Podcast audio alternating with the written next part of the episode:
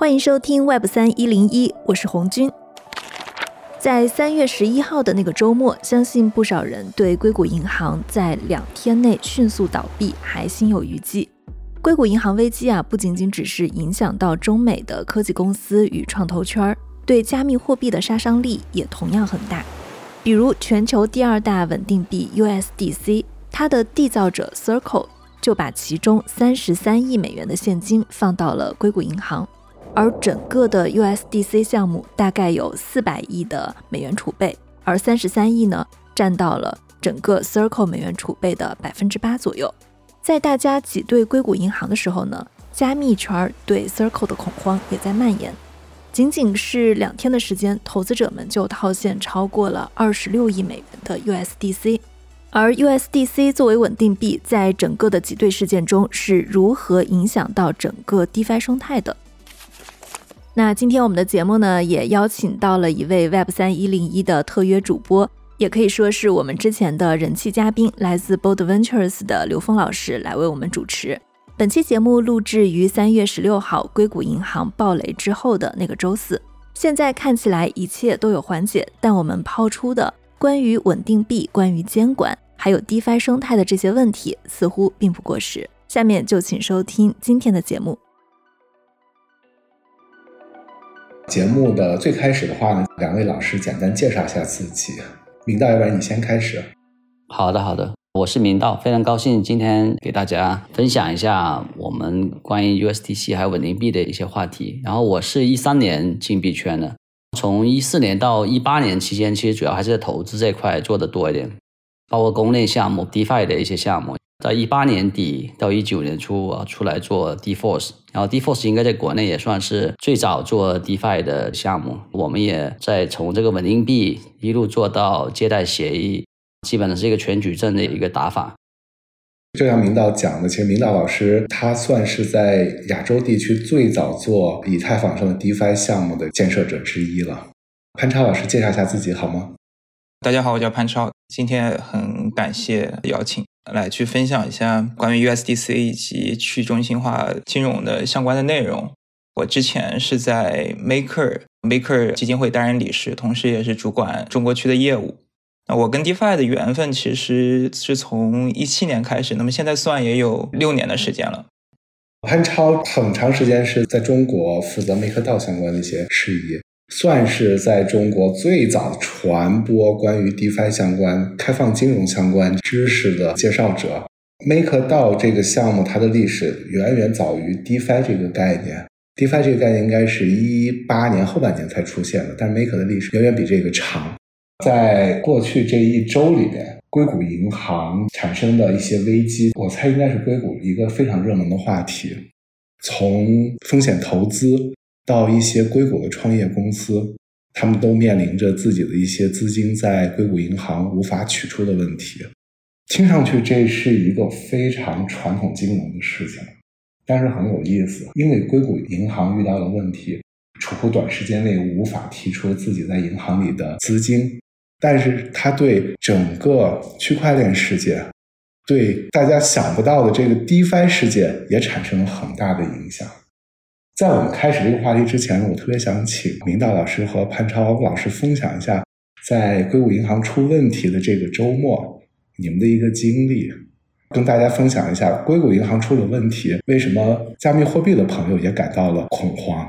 其实那天早上我发的第一条消息，我是发给了明道老师。我就说，没想到事情发展的比我们想象的要快。因为其实我们之前在聊关于把 USDT 引入明道老师他们的 default 协议里面的事情，当时其实根本没有考虑到 USDC 的这个风险问题。我觉得我跟明老师都一直默认为 USDC 是最安全的一种稳定币。所以其实这一次 USDC 的脱锚是让很多人意外的，因为它是一个黑天鹅事件。先给大家介绍一下为什么会影响到 USDC 吧。因为 USDC 的发行方是啊 Circle。它相当于是收用户的美元存款，然后它在以太坊这样一个区块链上去发行一个一比一的凭证，而且它选择的银行其实都是在美国比较大的银行。其实我们这次出事的硅谷银行，它也是美国前二十的银行。一般来说，这些银行是不会出问题的。那么只要这些银行不出问题，那么我们就可以知道每一个稳定币的背后都有一比一的存款进行锚定。那么这次出问题，就是因为它存款的其中的一个银行出事情了，而这些很多媒体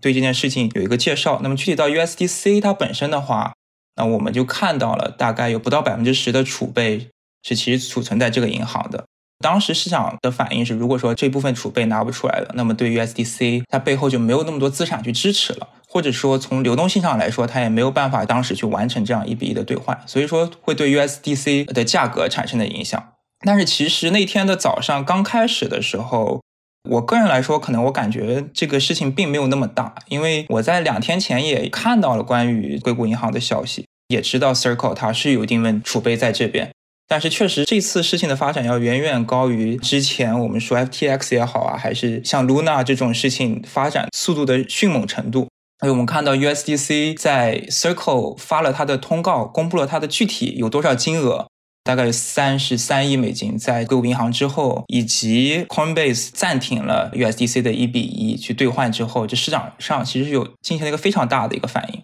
我一看到 USDC 的价格一路是到了零点九美金，我不知道明道老师当时是一个什么样的过程，在周末当中，就这个事情刚刚第一时间发生的时候。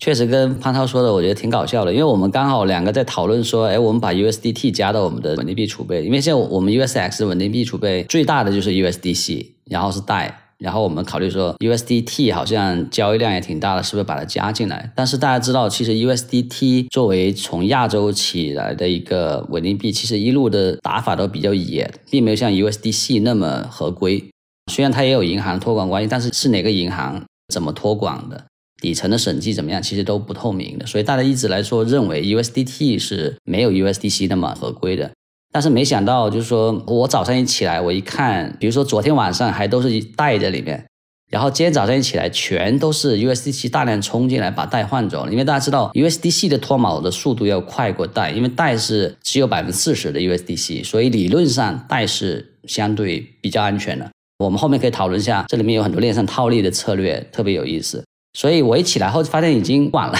储备全没换成 USDC 了。回到刚刚刘峰老师问的问题，其实我个人操作上是没有什么太多操作余地的。我唯一做的就是说我可能把一些 USDC 放到币安上，因为币安当时还有 USDC 和 BUSD 的一个兑换，所以理论上等于说你存到币安上去，它给你兑成了 BUSD，这样的话某种程度你是能够避免脱锚风险。但是很快这个关口就被关了，而且我个人其实 USDC 的仓位还比较重，就 稳定币里面是最多的。我也做不了什么，但是我忙什么呢？我忙的最主要的事情就是防止我们自己的协议，就是我们 Default 的稳定币协议。我担心几个问题，一个是，就潘超你讲那个 USDC 现在最低是拖到了零点八七，这个位置非常危险的，因为我们的借贷协议 USDC 的抵押率是零点八五，百分之八十五。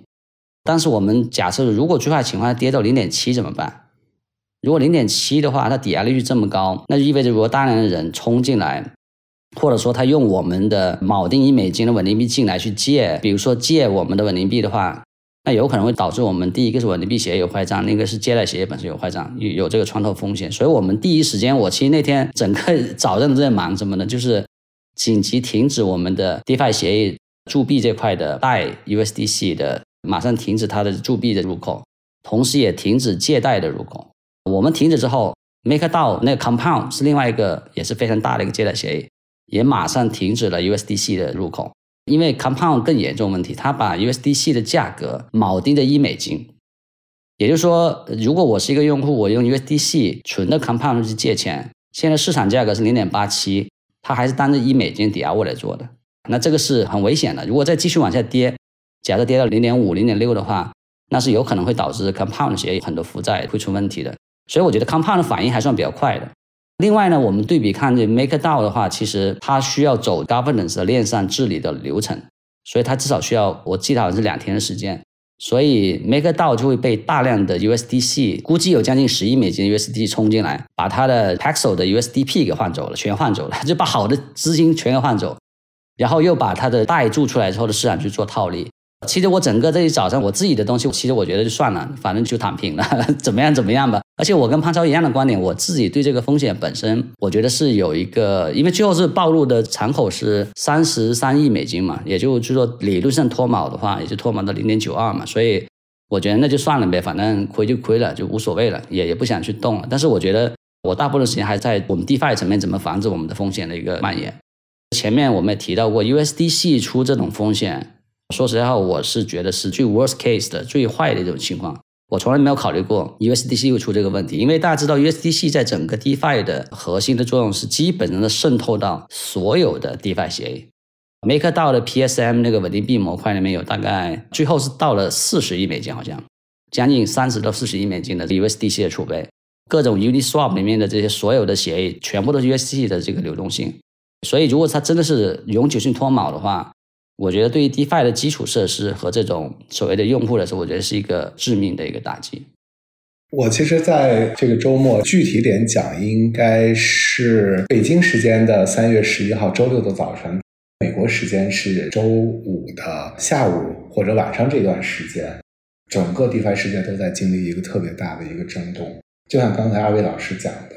当时我是起的比较早，我是在北京时间早上五六点钟起来。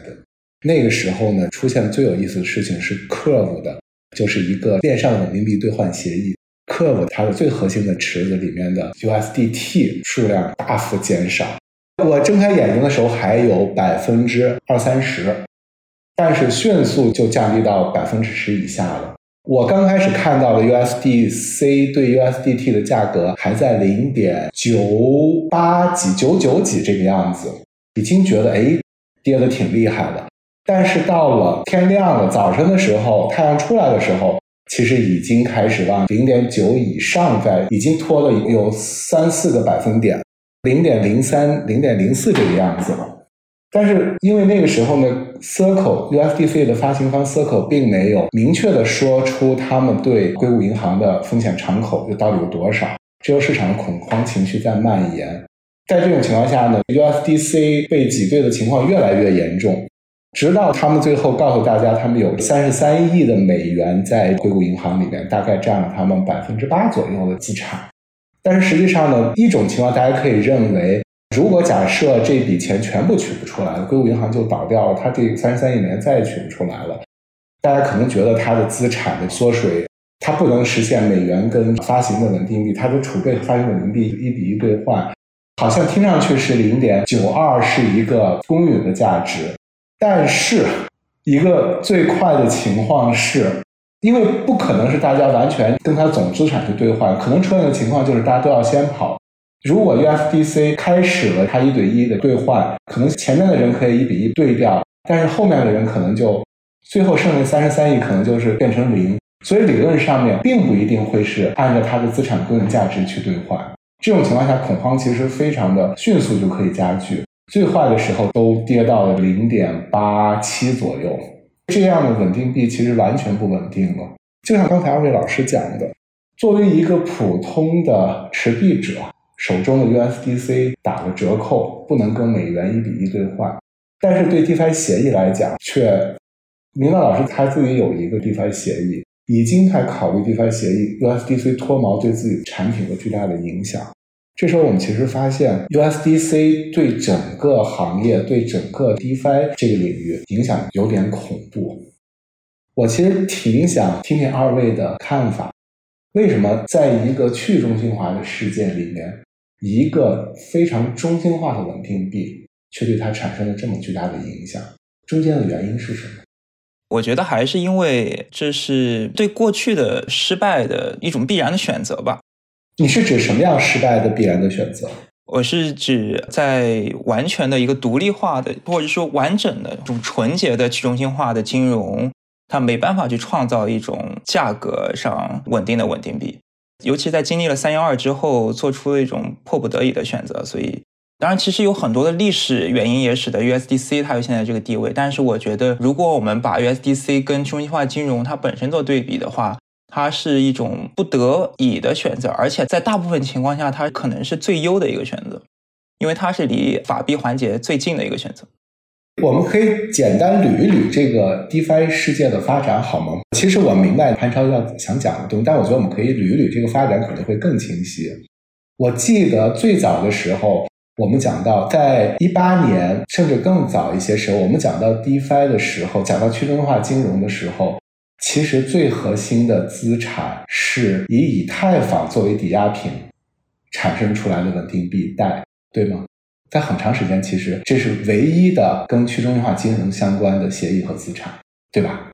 对，那个时候其实还没有去中心化金融这个概念，没有 DeFi 这个概念，应该是一八年六月份才有这个概念。对，在这之前的话，因为 USDC 它也是一八年年中才上线，才开始发行的。那么在这之前，其实是存在我们说最纯粹的稳定币或原生的稳定币，那就是贷。对，潘超，你可以介绍一下贷的这个产生过程，为什么它是纯粹的？对，因为它不依赖于法币资产，它只依赖于以太坊。那么贷的第一个版本上线其实是在一七年底。贷的全称是什么？可以解释一下吗？贷它的全称就是 DAI，它的命名其实来自于中文当中的借贷的贷。那么它其实是想在以太坊上去做一个私人的去中心化的一个货币发行商。他想解决的问题是那些手上有以太坊这种资产，或者我们把以太坊当成一个小的一个城市吧。那么在这个城市当中呢，人们都把以太坊当做是他们的黄金。当人们手中持有黄金的时候，想进行更多的商业行为的时候，他们需要将黄金去抵押在当铺里面去换一个票据。那么这个票据呢，是跟一美元去锚定的。那么 Maker 它就是最初的充当一个当铺的作用。那么大家将自己手上的以太坊像黄金一样的资产拿到当铺当中，然后去以一美元的成本去发行这样的一个稳定币。但是它是不需要依赖于美元资产作为储备的，因为它的储备当中只有以太坊这样的一个外部的一个资产。其实这个资产就是贷，对吧？对。那么它发行的这样的一个货币的一个凭证，然后它以一美元的价格就发行的凭证，它就是贷。那么它就是向当铺或者向以去中心化方式运行的一个信贷机构去贷了一笔款出来。那么这笔款它可以当做货币去使用。而它的发行方式也好，以及它的背后的抵押资产，确实是去中心化的，确实是一种外部货币，确实没有传统银行它所带来的风险。这样一个单一的模式，确实持续了大概一年多的这样的一个时间。其实，在这个过程当中，贷的价格也并不是完美的，它是通过以太坊抵押，然后一美元的成本，就外部的价格的信息源，一美元的成本去生成的。但是它并没有一个绝对的法币的兑换途径。只能说有很多承兑商，我们说哦，我们看到啊贷的背后有足额的资产，那么愿意以一美元去承兑它，但是它并没有一个跟法币一比一互换的，我以银行的形式去保证硬性的一个兑换，所以在这样的一个过程当中，其实它的价格也是有上下的一个波动的。那么当市场需要贷的时候，当人们需要去取回自己以太坊资产的时候，可能贷的价格会增加到一点零三美金或者更高。那么当人们去找这个当铺贷出了更多的贷。而没有一个银行愿意去以一美元去承兑的时候，它的价格可能低于一美金，可能零点九七、零点九八，所以它在一年多的时间都是以这样的一个形式去波动的，并不是说完美的一美元。那么直到是三幺二的发生，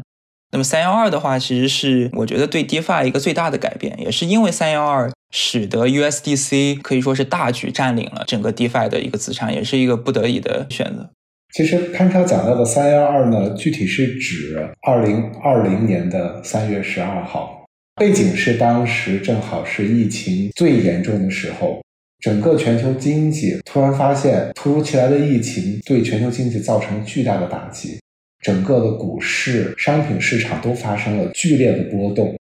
本来认为是传统金融市场或者是现实世界完美对冲的区块链世界，或者说加密货币。也在二零二零年的三月份遭经历了暴跌，在三月十二号那天呢，经历了一个极大的暴跌。我记得当时各种加密货币的跌幅都超过了百分之五十。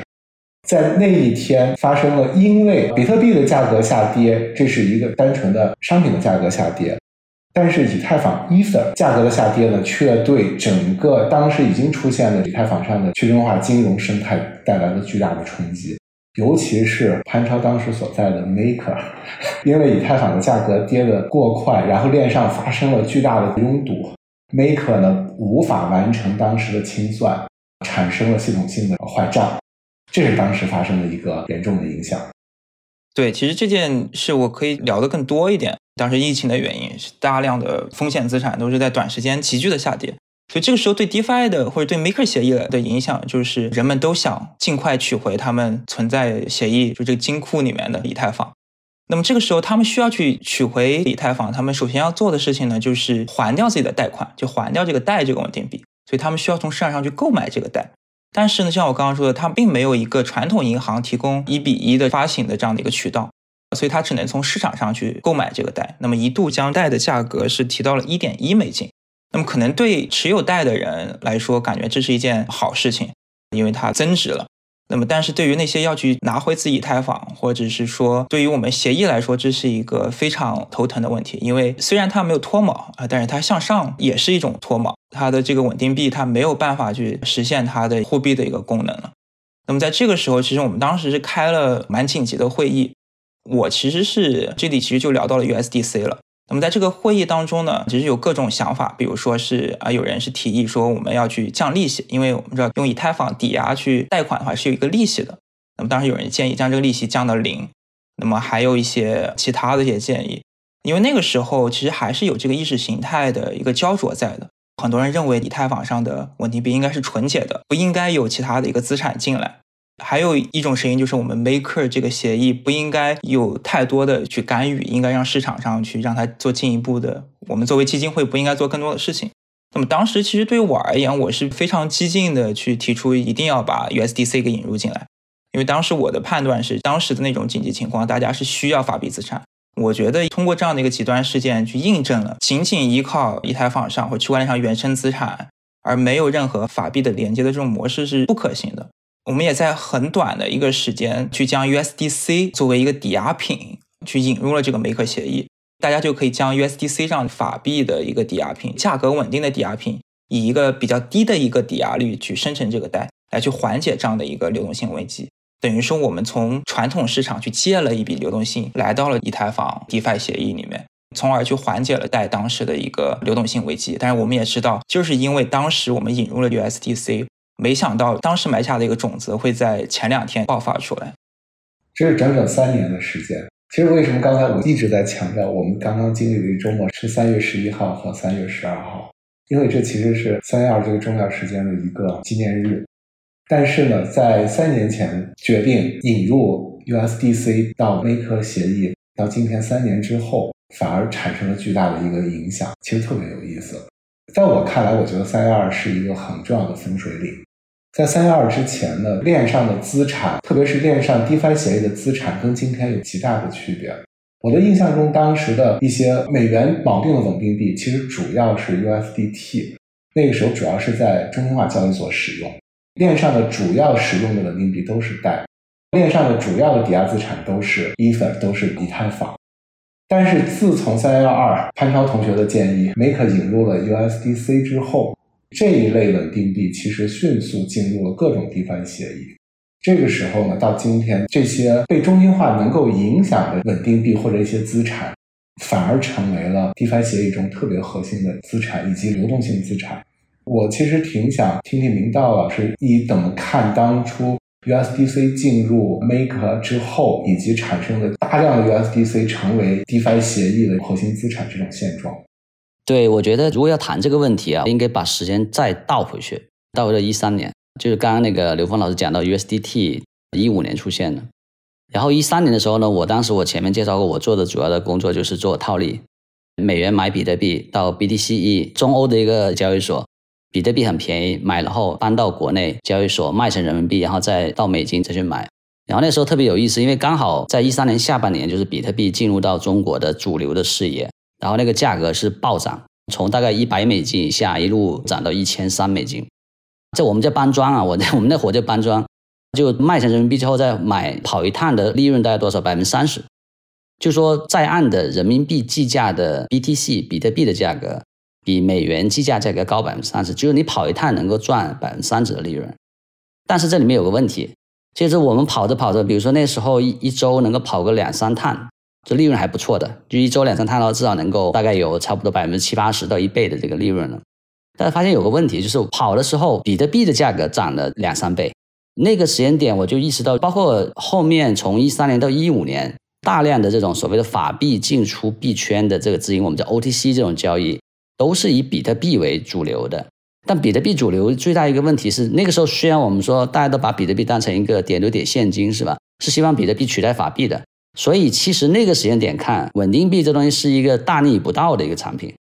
但是我觉得，如果你经历过一三年到一五年那个时间，大家就知道稳定币这个事情存在的必然性。因为比特币，无论是你作为跨境的这种支付，还是做一个资产来去存，它的波动性都太大了。我这一点感受特别清楚。我刚刚讲的一三年还是极端的情况，百分之三十。但是你正常来说，你当天做比特币的这种人民币美美元的买卖的话，也有个三五个点的差波动是很正常。但是我们大家知道，如果你美元外汇去套利的话，是不可能有这么大波动性的。这个事情就反映整个在加密货币这个资产里面，其实缺失了一环，什么是需要一个稳定资产？因为稳定资产，我觉得最主要的一个作用在于，你是做一个 transaction，我们叫做交易媒介的，不是说价值储存交易媒介。就你怎么确保我这一块钱从潘超的手上到我手上还是一美金？这个事情很重要，因为你只有这样，你才能确保我所有的这种其他应用场景，比如支付端的、贸易端的、跨境这块的资金的流动。才有可能确保这个事情成立，这就是为什么说一五年 USDT 首先发了稳定币的，它在比特币的网络上，那个时候叫 Omni 的那个网络上发了一个就 Omni 的网络发了一个稳定币，这比特币的网络实际上是。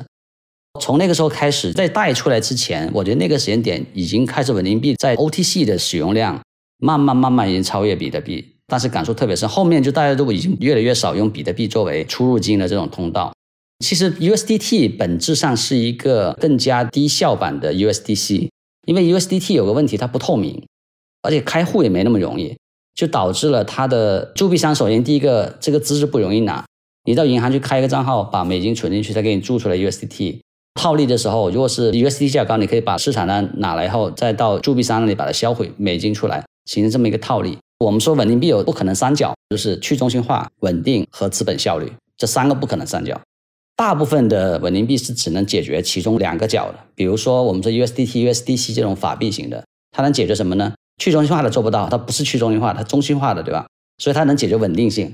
其中稳定性最主要的原因，就是因为潘超前面介绍过，就是你美金进来，我给你注稳定币，你稳定币注了，我给你美金。然后 USDC 是比 USD 更高效，为什么呢？因为它第一个透明度更高，它有审计报告，而且它的审计师是 Deloitte，是德勤审计的。然后银行的这些都是大的银行，对吧？什么 New York Mellon 这种梅隆啊，还有包括 J P Morgan 啊，Black Rock 做这种托管，所以它的透明度和可信度很高。还有个非常重要一点什么呢？它的赎回特别的快，就你的工作日的时候，基本上是一两个小时赎回。比如说你 USDC 打到它的账号，然后美元就马上出去了。但 USDT 不是这样的，USDT 首先第一个铸币通道没有那么通，所以就是从稳定性上讲，USDC 是稳定性更高的。那么稳定性高有个什么好处呢？就带来一个资本效率特别高。就回到我们刚刚讲到的第二个，就是不可能三角的另外一部分，就是资本效率很高。这也是为什么说，比如说潘超当时建议代引入 USDC 作为抵押物，我觉得这一点是特别重要的。因为当时我记得贷的抵押率特别高，因为我在上面开过 CDP，那个时候应该是一点五倍，最早是两倍，我记得。但一点五倍抵押率意味着什么？一百五十块钱的以太坊，你才能够注出来一百块的贷。这个是资本效率极低的，而且大部分人是不敢一点五倍 去质押的。我一般都是二点五倍，就是我两百五十块钱的 ETH 放在 CDP，我才敢注一百块钱，因为万一跌个百分之五十的话，你可能就被爆仓了嘛，对吧？所以你可以想象，你用二点五块钱去注一块钱，这个资本效率毫无疑问是极低的。所以这里就导致它整个贷的稳定性就会出问题，因为套利很难套利。对吧？就刚刚潘超讲，如果是市场波动的时候，我还要去买贷回来再去还我的债，而且这个利率的传导其实没有那么明显。所以当时在引入 USDC 之后，我觉得就第一个，它把抵押率降下来了，一比一，就一块钱 USDC 可以注一块钱的贷，而且没有利息，这一点就是特别好，变成了它跟它是一个完全融通的一个代币，就是把贷和 USDC 的融通打通了。这一点为什么重要呢？因为很简单，其实我觉得去中心化稳定币有个最大的问题什么？就是你第一个，你因为没有银行的刚兑。就我没有任何一个银行说你哪贷给我，给你兑一块钱美元出去，对吧？它没有这个，因为它不是银行发行的，也不是任何机构中心化机构发行的，它链上超额抵押出来的。这就意味着说，如果贷要达到一个高资本效率，它必须要找到一个中间的一个通道去把它换成法币。所以等于是贷呢是用了 USDC 的法币通道，因为他跟他一比一兑换了。比如说刘峰，你现在十万的贷，对吧？你想换成法币美元，假设我是一个做市商。你把贷给我，我用 PSM 直接就通过那个稳定币模块换成 USDC，然后我到银行去，到蛇口去把它换成美元就出去了。所以这很聪明，就什么？你等于是借船出海，对不对？你一个去中心化稳定币借了 USDC 的流动性的船，变成一个法币出去。这就是为什么说 PS 就是当时的稳定币模块引入之后，我记得贷当时最早期的时候，它波动性还挺大的。基本上在一个点之内。所以我们那时候我特别清楚什么，因为我当时做了一个稳定币互换的协议叫 Stable Swap，就跟 Curve 不一样，我们是一比一的兑换的，我们就被套利套的很惨，因为波动性太大了，就经常看到 Coinbase 真的大概就是一两个点的波动，你知道吧？但是我觉得 PSM 引入之后，就是稳定币管引之后，就马上就完全形成一个百分之百的锚定。对，这也是为什么说，我觉得我们刚讲到从 USDT 到 USDC，实际上反映的是整个加密货币里面对于一个稳定锚定物的需求，我觉得是远远超过。就基本上，我说现在在谈所谓的支付工具的时候，我觉得没有人会谈用比特币、用以太坊做支付工具，只会说它是一个价值存储的工具，对吧？现在支付工具一定是以稳定币作为主体的，因为我觉得这一个逻辑也非常简单。因为我们所有的去中心化金融或开放金融网络，我最终是要跟现实世界产生关联的，就意味着说，如果你的计价单位不是跟现实世界一样的话，那因为只有两种事情，一种是什么呢？现实的世界采用你比特币 BTC 的这种计价方式来去标价所有的商品，这个事情是不可能的，对吧？因为这个政治的结构不允许这一点。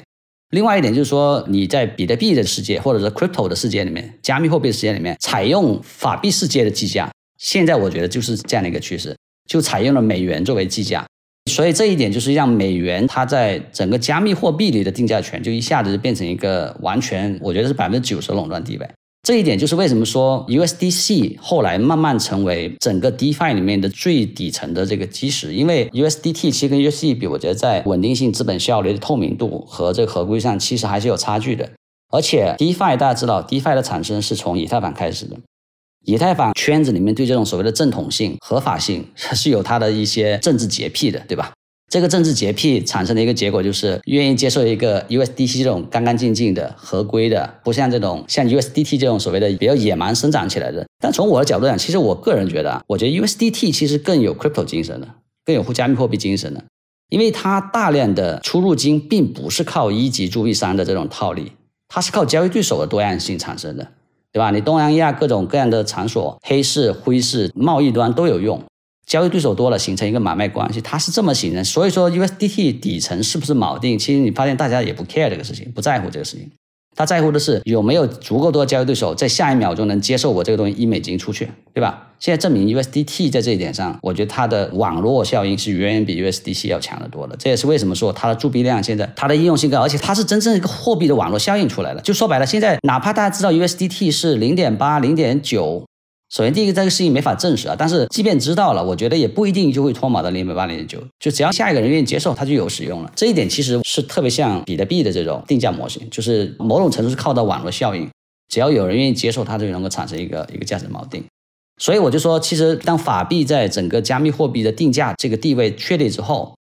我觉得它对 DeFi 的渗透，那就是一个时间的问题。就刚潘超说的，我自己觉得，就哪怕我们说 USDC 这个事情发生之后，大家还是摆脱不了对法币稳定币的依赖，或者说我们一定要找到一个法币的锚定资产。至于说是稳定币还是 MakerDAO 最近搞的那个美国国债，对吧？我觉得这个是特别有意义。我们后面可以谈一下，就是用美国国债取代法币稳定币作为它的终极的锚定物。这样的话，你的交易对手是从了从 Circle 这种所谓的私人企业转变成美联储最终极的这种 Last Resort 这种机构作为兜底。而且我觉得，在相当长时间内，我觉得是没法摆脱对一个中心化的法币资产依赖的。这一点其实是回到我们前面讲到，就是一个资本效率和稳定这两个最大的一个诉求。如果没有这个东西的话，其实你再去中心化，交易员不愿意接受，用户不愿意接受，其实这个事情本身就很难去推广。所以我觉得走到这一步，都是市场的需求在推动的。就包括 MakerDAO，对吧？大家都骂他说，哎，从单一的 ETH 变成了一个有法币这种不纯粹的这种设计，我觉得是没办法，这是应用在推动，而且。如果不是因为三幺二之后引入 PSM 就稳定币那个模块做铸币的话，MakerDAO 的铸币量最多就跟现在 LSD 一样，就两三亿美金，到不了五六十亿美金，对吧？这就是现实情况。那你要不要变成一个更大的一个网络存在，还是说哦，我去做一个纯粹的两三亿美金的这个稳定币就 OK 了，对吧？但是我去中心化，这个东西我觉得是每个路径选择的一个问题。我觉得挺有意思的，就 MakerDAO 整个体现了 Crypto 精神的左的路线、原教旨路线、中间路线和右派路线的三个路线的争锋。最后我觉得是走到中间去了，就大家就说妥协吧，然后把那些原教旨人都赶出去，你们去搞自己的单一抵押物的项目去吧。但我现在人都是走务实路线的，对我觉得这个也是特别有意思，表明这过去这几年，其实我觉得这整个加密货币的意识形态其实也是发生了很大的一个变化。所以听上去，我首先我能够听到的一个点就是，明道老师跟大家分享为什么我需要一个稳定币。另外呢，就是为什么我们需要跟美元挂钩，或者说用美元相关资产来锚定的这种稳定币，是因为效率非常的重要，这是一种对现实的妥协。那问题就来了，就如果我们都这样去妥协的话，那听上去去中心化金融是永远无法摆脱中心化金融的影响的。这和当年最早大家讲到的这 crypto 精神似乎是一个矛盾的，对吧？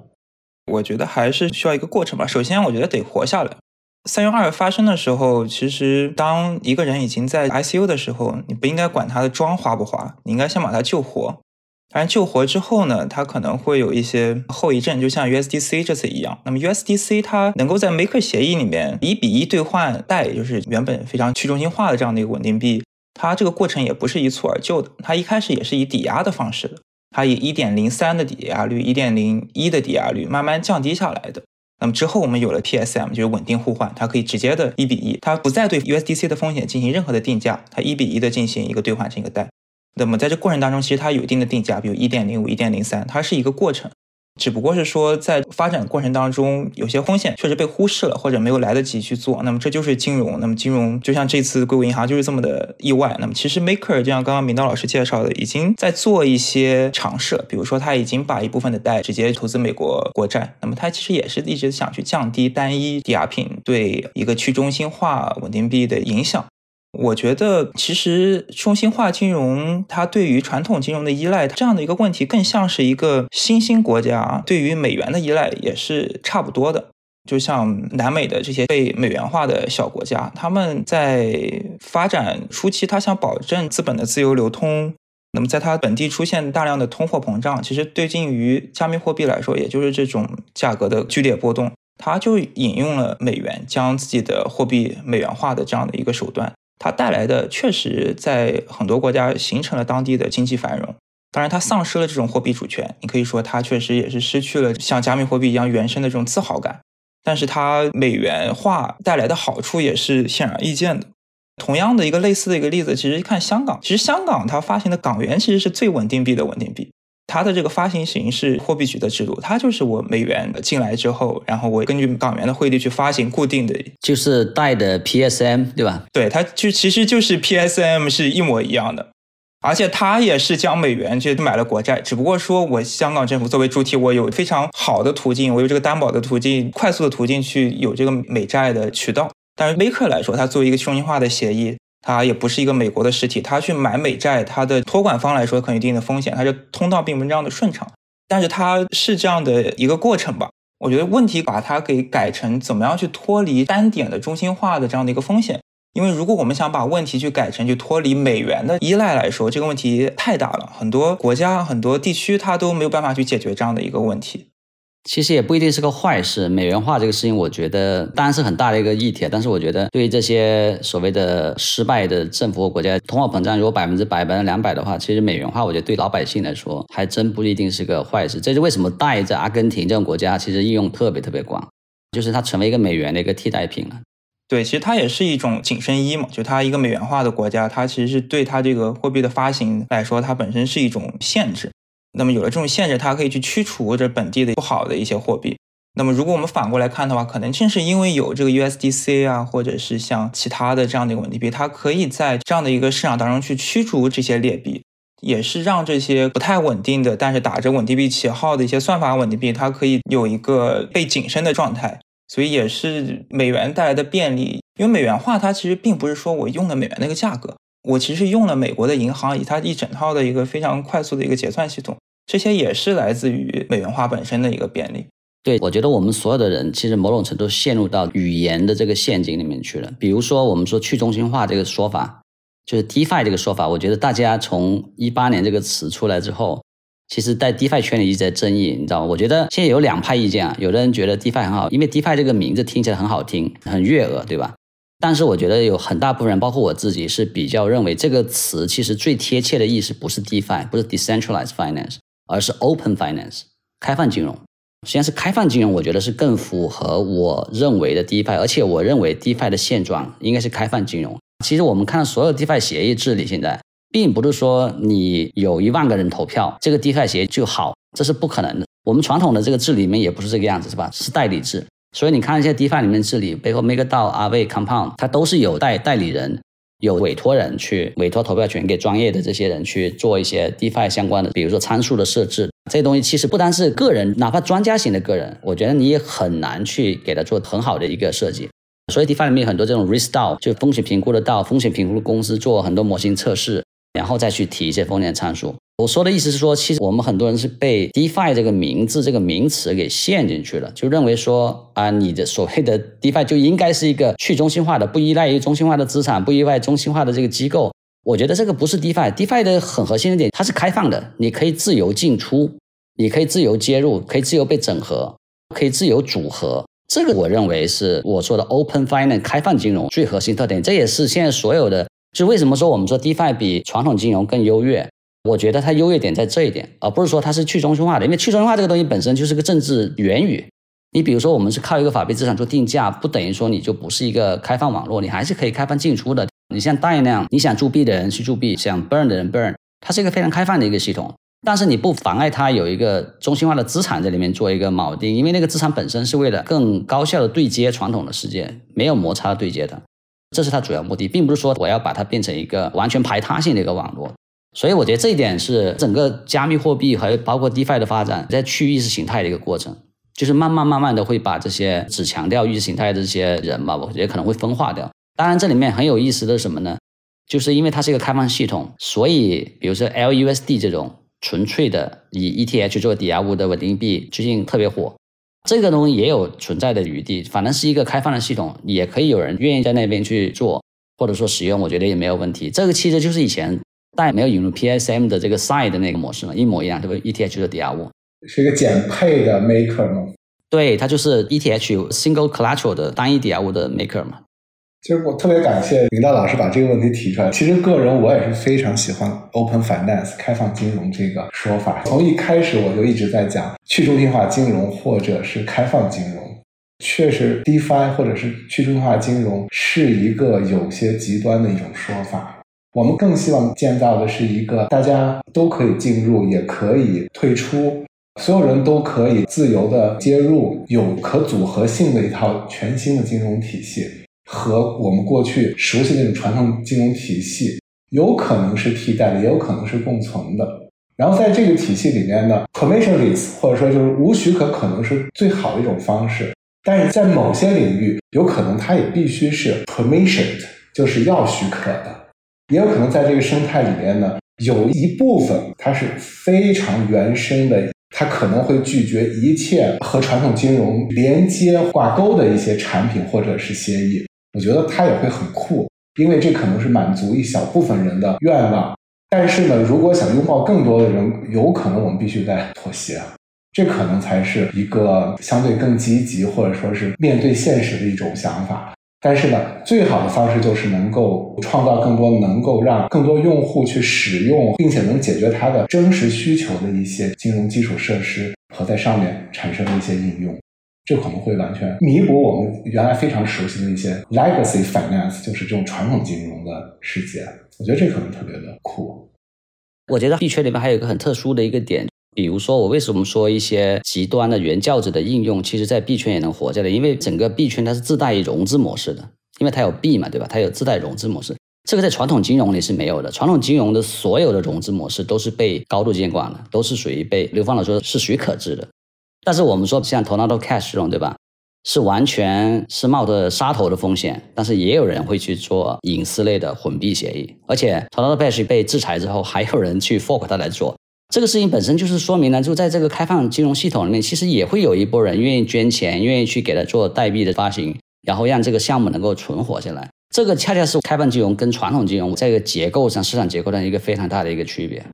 我其实也蛮同意两位老师的观点，就是关于 DeFi 的名字，它可能是一种描述，但是它并不能给背后的这些 DeFi 项目提供一个发展的明确的一个方向。它只是对它目前的一个描述，而且这个描述并不是那么的准确。我觉得我们确实是从一开始的只有比特币的比较原生的一个时期，进入了一个金融这样的一个领域。你现在你看区块链上的活动，很大部分都是金融活动，所以这个 Fi 我们来说其实是准确的。但是如果说我们用于一个低或者是完全去中心化去要求它，那么我们可能对以太坊太严格了。因为如果我们放开用同样的一个标准来看，比特币也是中心化，它的交易是美元提供的价格。其实，在很多的交易所上，它背后我们可以说它是部分被美元所抵押的。但是，我们要把它的交易在市场上的这些行为，跟它背后的无论是它的共识也好，还是它的管理形式也好，去区分开。那么，用 Open Finance 来说的话，确实是体现了这个 DeFi 它本身的一些特点，因为它所有的信息都是公开的。那么，假如说我们退一万步来说，那么硅谷银行他们的信息能够更加的公开。如果说有更多的人来参与，因为如果这个系统本身也是开放的，那么多人看到它百分之九十四的都是必须持有到长期的 HTM 的话，那么可能很多人都会一开始会有这疑问，或者说开放的行为对它的管理层进行一个约束，可能会有更好的一个结果。因为我觉得已经进入到了这样的一个金融阶段的话。更多的，我们应该看的是管理层面的一个东西，就怎么利用好我们说区块链它提供的这一套工具，来去提高我们管理上的一个效率。其实我觉得这次因为硅谷银行事件引发的一连串的东西，最后来看结果确实好的，因为美联储它出面去进行了救助了，就它就最后做了这样的一个担保，而好像 USDC 的持有者现在也回锚了，回到了一美金，他们也没有什么样的一个损失。所有的储户，他也是把自己硅谷银行的钱拿了回来，而唯一失去的，那么就是股东跟银行的管理层，因为恰恰是管理在决策上出了问题，所以我觉得这也是体现了一个金融它本身的一种规则吧。那么对于 DeFi 来说，或者我们用 Open Finance 来说，其实更多我觉得接下来要考虑的就是用它这种公开性来去提高它的管理效率。那么我们看 DeFi 当中也有很多的道的尝试。那么用这种道的尝试，其实也是从管理层面去进行一些尝试吧。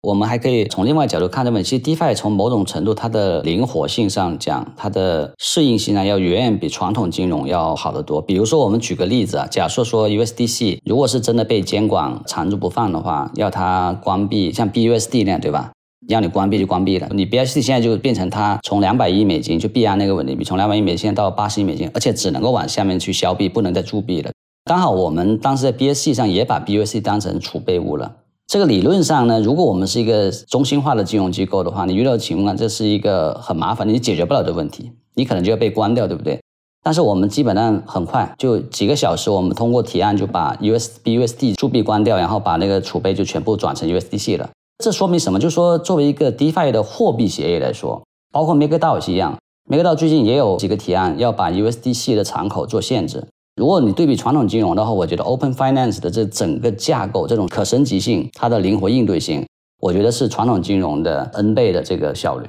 这所以某种程度上，MakerDAO 也好，还是市场的这些超额稳定币，其实某种程度还是也是一个算法稳定币。它比现在传统这种说依赖于硬件和现实的网络的支付的货币，我觉得优越度要高得多。它实际上是一个 software money 软件的钱，而不是一个 hardware money。这一点上是 DeFi，就是我说的开放金融网络一个特别大的特点。比如说，我可以很确定的讲，MakerDAO 经过这个事情之后，它的整个稳定币这块的敞口一定会限制 USDC 的敞口，可能会加大它的国债的这个敞口。这某种程度会让它下一次遇到这样危机的时候会更加的稳健。而如果是我们看到一个传统金融的这种支付网络的话，做这种调整是不可思议的。你可能你整个公司都得重新推倒来重来做。这一点上，我觉得也是开放金融的一个非常非常大的优势。就这个进化本身是虚拟的，它效率也会高很多。因为提到了这个问题啊，刚刚明道老师也是聊到了 USDT。我对 USDT 的看法其实一直比较复杂。那么，其实，在一开始大家都去批评 USDT 的时候，我是比较支持 USDT 的，也是从货币理论上去支持它，因为它证明了它的这种合理性，因为它处在货币市场的这种不透明性，反而能够增加它的资金效率。但目前的话，我觉得其实 USDT 的处境还是有点尴尬的。之前大家对这些稳定币的看法就是，你不需要自证清白，就是你在被证明有罪之前，你都是清白的。所以大家的看法都是这样，所以不会去质疑稳定币的价格。很多的稳定币价格都在很多这段时间保持一比一的关系。但这次事件发生了之后，好像是逼着，也是因为不得已的，USDC 它去证明自己的储备都在哪里。也让 Paxos 他也去发申稿。我们看到 USDT 也去发申稿，他说我们并没有存在硅谷银行。那么，其实我的担心是 USDT 它会被置于这样的一个不得已需要去自证清白的关键点上。那么之前其实也发生过，大家会质疑它的银行，因为它确实出现过问题，它有一部分的储备确实被纽约检察院给动过，那也是对它的价格在一定的时间产生比较大的影响。这件事情发生之后，对整个稳定币的格局以及大家会对 USDT 的风险应该有更高的警惕性，还是会提出这样的一个个人的一个提示。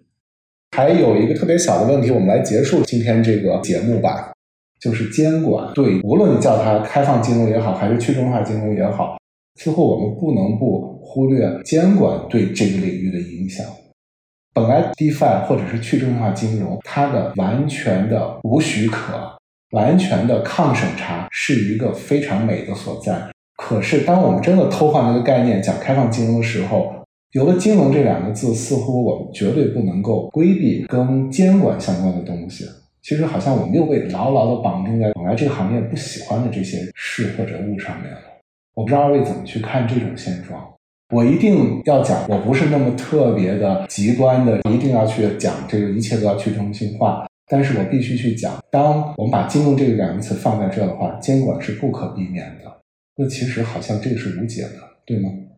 就像我刚刚其实也有提到这个问题，就是一谈到金融，一谈到这些金融活动的话，监管肯定是需要的，因为监管跟金融它本身就是一个共生的一个关系，它可以决定你的金融能够做多大，因为你的规模是由监管来决定的。如果你不要监管的话，你注定就是小规模；要规模大的话，你注定会触碰到监管的边界。你可以在小的范围之内做这个 DeFi，然后你这个 DeFi 对风险的控制不是通过监管，而是通过管理。通过透明的这些工具去进行一个管理，但是当你这个规模想去扩大，需要去触碰到跟法币世界也好、现实世界也好相关联的这些点的时候，比如说你需要去做支付，你需要去跟银行有交道的话，那么必然会涉及到监管的问题。而且不一定是一件我们能够看到监管带来的一些对加密货币来说它的冲击，但是我觉得也可以看到一些合理的地方。那么近期其实也是跟这个稳定币相关的一个话题哦，就是美国政府是要求 Paxos 不允许再继续发行这个 BUSD 了。因为 Paxos 的它一开始获得的许可就只是在以太坊跟这个我不太清楚，我需要再去确认一下。嗯，在币安上去发行它本身的稳定币 USDP，因为 Paxos 它本身是一个拿到牌照监管的机构，但是因为它跟币安的这样的一个合作关系，币安得以利用它受监管这个资产，它自己再去发行另外一个虽然跟它锚定的，但是其实它的托管方是币安它自己，也就是币安链。那么它发行了另外一种稳定币。这个其实就是一种衍生的一个风险。那么对于普通的用户来说，他可能并不能意识到，那么其实这一块的 BUSD 并不是受监管的稳定币，只不过是说它只有在币安帮你兑换为 USDP，就 Paxos 发行的稳定币之后，它才是受监管。这是监管需要做的事情，也是应该及时做的事情，就是规避，尤其像稳定币这样的一个，它是触及到所有最基础的用户，因为他们这些人不是投资人，他们是最基础的用户，他们想要的就是一个稳定。而这些用户如果受到损失的话，那么其实是大家最不想去看到的一个结果。所以这也是我一直为什么对算法稳定币保有非常大的怀疑以及批评的一个原因，就是这样的一个让普通的用户、普通的人去持有的一个带有价值储存功能的一个资产，不应该是被那些打着证券的旗号、打着高收益的旗号来混入其中，让没有受到过很好的通知的这些用户，或者他不了解这个东西的这些用户。把它当做一种安全的资产去持有，因为这个是对普通人影响最大的，也是监管最应该去看重的地方。对我对这块是这么看的，就是说监管这个事情本身，我觉得分两个层面来看。第一个层面就是说，我觉得整个加密货币分为两个，一个是能被监管和有一部分是没法被监管的。我说没法监管是技术上和这个实现成本没法做，比如说。所有的原生类的资产的 DeFi 的这些活动和协议，我觉得是没法被监管的。你在上面做通过协议的方案，你通过在上面用，比如说 ETH 做稳定币，或者说你用 ETH 做保证金去做杠杆交易，做一些衍生品交易，对吧？不依赖中心化这个服务的，或者说你在上面发 NFT，这些事情本身，我觉得在技术层面其实是无法被监管。我觉得监管真正能够做的什么，就是你在法币边界，比如说稳定币监管是毫无疑问的，对吧？你出入金，所以我觉得监管其实考虑的更多的问题，应该是在这个法币这个层面、进出这个层面，怎么去用现有的框架法律去做。但是这里面有个最大的一个矛盾点在哪？就是说，整个监管本来就是一个市场，如果我们把这个监管看成一个市场的话，现在美国是明显是一个收紧的市场。香港现在开始可能有松动的迹象，迪拜是更加松动的迹象，对吧？如果我们把监管看作一个商品啊，这个商品本身的定价、这个自由交换市场的这个交易情况，在每个国家都不一样的。那你这个监管本身，我觉得整个 crypto 的合规这块，我个人是觉得啊，我对合规本身在将来的五到十年这个时间内，就有一个统一的这种合规，我觉得是很难实现的。这五到十年时间还是一个监管套利的时间。就你美国做严了，那我到其他的地方去做这种可能更松一点的这个业务。然后另外呢，更大的一个发展其实是在这种无法被监管原生资产这个层面，比特币、以太坊这种原生资产，包括我们将来 DeFi 里面产生的这种原生资产，我觉得这个成长本身是跟监管本身是没有关系的，它没法在这个层面去做过多的这个监管。我我觉得现在这个监管框架是没法把整个 crypto 纳入进来的，因为这个整个跟我们所谓 crypto 的精神是违背的。如果我们跳出来一步啊，就是我们看整个互联网，为什么做你的 Web Three 的概念？互联网和金融，大家可以看到过去十年是怎么个状态。比如我当时金融危机之前，整个金融业的自由度跟现在是完全不一样的。就金融危机之前的十年，整个金融是往超级自由的方向发展，各种衍生品、各种各样的这个创新，牌照这块也没有管那么严，混业经营、投行、商行全混在一起搞，还有基金全搞在一起搞，对吧？金融危机之后，无论是互联网还是金融领域。其实是往着更加不自由、不开放的方向走的，更集中化的方向走的。互联网不用说了，对吧？几个巨头基本的把各细分赛道全部垄断了。所以我觉得，就是我们说的整个 crypto，或者是现在抽象出来所谓的 Web Three，代表了 DeFi 和非 DeFi 这部分。其实某种程度是一个想把这个时钟往回倒的一个过程。比如说，我们说在十年前，你在香港在各地方开户开银行账号很容易开的，现在开一个账号很难，而且现在在大陆开银行账号都不容易。一个银行都不允许你多个账号，对吧？所以你发现整个金融在全世界的趋势都是往的更加的不自由的状态走的。所以在这种情况下，你说做一个开放的金融网络，在一个越来越不开放的一个监管环境下，你怎么去共存呢？这个事情本身，我觉得是一个矛盾的一个诉求。这为什么说我觉得这两者之间在短时间内妥协的概率不大。它大概率什么？在做开放金融的人，可能就还是监管套利作为主要的一个一个核心点，包括交易所是一样的。同样的，在监管套利同时，如果有合规的路径可以落地的，像 FTX 这种，它可以通过政治资本、资金的资本去寻求一个更好的落地，这种也是一种打法。但是现在其实大家整个监管已经醒过来了，觉得你这个东西跟监管的这个趋势本身某种程度是在相向而行，就完全不一样的方向的。这一点我觉得我不是特别乐观的一个很重要的一个原因。比如说之前我对于这种所谓的实体资产融资。DeFi 接近实体这样融资还比较乐观，就比如说做各种传统金融那那块业务，对吧？但是我觉得这实体这样融资可能也就只有美债、美国债引进 DeFi 里做一个底层资产，这个可能我觉得还是可行性还有。但是其他的路径，包括给什么公司做融资啊，做这什么太阳能这项，我觉得这一点上我其实比较悲观。我反而觉得整个 DeFi 的重点应该还在原生资产和原生的基础设施的搭建上，就比如说你 NFT。我 NFT 抵押，我根本不依赖于任何的法币的入口，不需要，完全不需要，就纯粹原生就可以做出很多 DeFi 的东西，包括衍生品这块。我觉得这一点反而是整个开放金融行业将来应该去注重的方向。而且我们可以想象啊，整个互联网后面为什么把监管本身给异化了，对吧？就让监管成为自己的一部分。其中一个最关键的原因就是整个互联网的发展从小众的一个细分类别变成一个二三十万亿美金的一个资产类别，就大到什么 too big to pay。太大了，以至于不能够被消灭掉。Crypto 现在呢属于很尴尬的位置，一万亿美金其实很小。我觉得如果到了二十万亿美金，就基本上是美国的前十的科技公司的市值，二十万亿美金，那个时候就已经是我觉得是 too big to fail 了这个行业。所以我就说，我们就是坚持在原生资产这块把这个行业 build 到，把比特币就把它送到黄金的地位，把以太坊变成一个 global 的这种金融网络。然后我们在上面搭建 DeFi，我觉得到了二二十万亿、二十万亿美金的时候，这个时候我觉得就不需要再去 argue 了，这个事情一定会存在，而且监管那个时候他就会修改自己的框架，就开始说，哎，我觉得你这玩意儿还挺有用的，我监管这块修改，我再去迎合你。现在之所以为什么监管不愿意妥协呢？是因为你这一万亿的东西你搞了一堆，就一万亿的资产，你现在搞出来两三万亿的麻烦出来，但是说，如果这个东西我们变成十万亿、二十万亿，影响了众多的行业，NFT 各种消费行业都有影响。那个时候，我的监管就得改变它的策略，就是我啊，我觉得我监管是不对的，对我应该去迎合这个行业发展，我们应该两手准备。